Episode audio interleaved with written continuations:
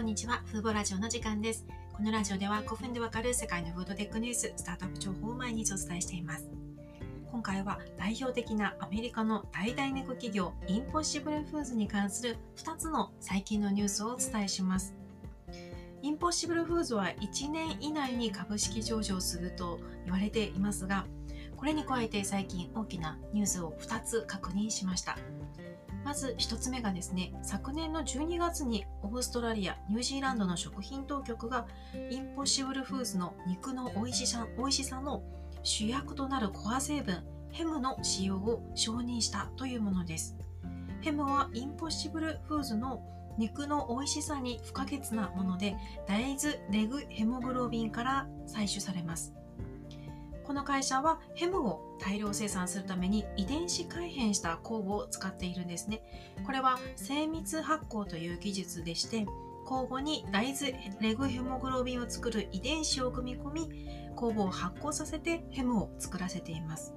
つまり酵母は生産工場としての役割を果たしています。ヘムを取り出した後、酵母は最終産物から取り除かれるんですが、製造工程で遺伝子改変された酵母を使用していますので、こうした遺伝子組み換え食品の販売に対する規制が厳しい国では参入のハードルがあるといった問題があります。そしてオーストラリア、ニュージーランドの当局がインポッシブルフーズのヘムは消費者の健康安全面にリスクがないと結論付けました。資料を見る限りではじゅうにがつじゅうごにちにヘムの承認の文書が発表されていました。そして、まあ、このニュースが出たということは予想されますが、ふたつめのこのニュースに続くふたつめのニュースがインポッシブルフーズがどうやらオーストラリアとニュージーランド市場への参入に向けて準備を進めていることです。最近ですね、オーストラリア、ニュージーランド現地での求人広告を出しているんですね。海外報道によりますと、しがつじょうじゅんの時点でオーストラリア、ニュージーランドでゼネラルマネージャー、上級営業員、戦略マネージャー、上級マーケティングマネージャーを募集していました。インポッシブルのリンクトインを今見る限りでは、現在はゼネラルマネージャーを除いてすでに採用が完了していると読み取れます。このオーストラリア、ニュージーランドの現地用の採用活動を実施していることから、これからこれらの国で代替肉の発売に向けて準備をしていることがうかがえます。ただ、インポッシブルフーズ自身はこう何ヶ月以内にオーストラリア、ニュージーランドへ参入すると公言は確認した限りではしていませんが、こういった一連の流れから、まあ、数ヶ月以内に参入してもおかしくないのかなと思います。公式サイトによりますと、インポッシブルフーズの代替肉は畜産肉と比較して、使用する水、土地がそれぞれ はちじゅうななパーセント、きゅうじゅうろくパーセント 少なく、排出される温室効果ガスも はちじゅうきゅうパーセント 少ないものになります。インポッシブルの代替肉はアメリカで登場後、これまでに香港とシンガポール、カナダで販売されています。香港とシンガポールでは去年のじゅうがつに小売と外食産業に展開を拡大しました。一番最近のニュースではカナダのバーガーキングのパテとしてインポッシブルワッパーが採用されたと報じられていました。こうした動きのほとんどがですね、このいちねんで起きており、まだヨーロッパ、中国へは参入していないんですが、着実に販売エリアを広げています。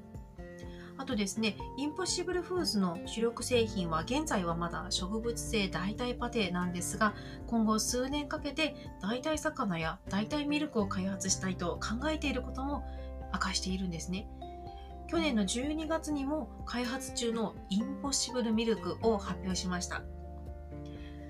で、この会社の創業者のパット・ブラウンさん、なかなかこう強烈な言葉を語る方で、これまでの従来の食肉産業を地球上で最も破壊的な産業だとし、にせんさんじゅうごねんまでに動物を使用する畜産の廃止を目指しています。資金調達額も驚くほどの巨額でして、去年にはシリーズ エフ と ジー ラウンドで合わせてななおくドルを調達しています。日本円に換算すると約ななひゃくごじゅうごおくえん、まあ、想像できないぐらいの巨額の資金調達を実施しています。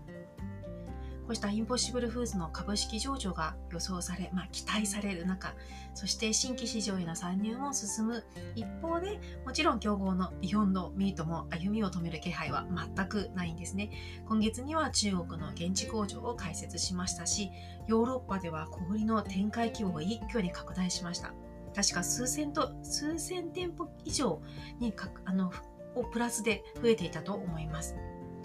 インポッシブルフーズはヘムに対する規制のために中国とヨーロッパへはまだ参入していませんが、実はリンクトインでは中国の上海向けの求人広告を出していたんですね。確かみっつ出していたと思います。ですのでまだ承認は降りてないと思うんですけど、中国市場参入に向けた準備も進めているようです。で、私がこのにしゃの比較、まあ、このにしゃってよく比較されると思うんですけど、このにしゃについて今後どうなるのかなと気になっているのが、インポッシブルフーズのこう、まあ、他の会社には真似できないヘムという成分を他の成分を使って開発する、新しい新規ヘムを開発する企業が、企業が登場していることや、あと植物肉をターゲットに培養脂肪、細胞を培養して作る培養脂肪を開発している企業も、培養脂肪については数社も増えてきているんですね。で、このインポッシブルフーズのパット・ブラウンさんは昨年の海外で開催されたスマートキッチンサミットで培養肉の参入について聞かれた時に、生産コストが高額で利益につながる努力ではないからということで培養肉市場に参入はしないと公言しているんですね。まあ、原文を直訳すると培養肉は物にならないみたいな言い方をされていました。おそらくこれは、まあ、自分たちの代替肉がすでに植物ベースであっても肉ほど肉に匹敵するぐらい美味しいんだから、わざわざ培養肉を開発する必要ないでしょ、僕たちのお肉を食べればいいじゃないっていう発言なのかなと思ったんですけども、ただこういった植物肉をアップデートさせるような技術に取り組む企業が少しずつ増えてきていますので、パット・ブラウンさんがこの培養脂肪を今のインポッシブルの代替肉に加えるっていう形での協業の可能性もゼロなのかどうかも気になっています。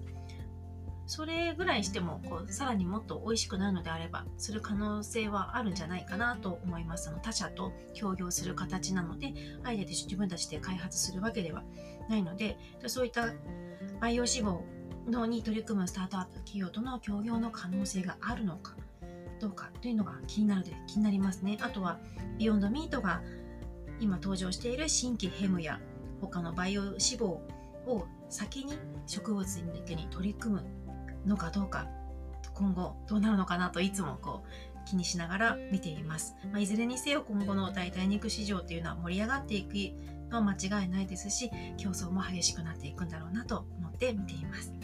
今回はインポッシブルフーズの最新のニュースをお伝えしました。今回も最後まで聞いていただきありがとうございました。ではまた次回のラジオでお会いしましょう。さようなら。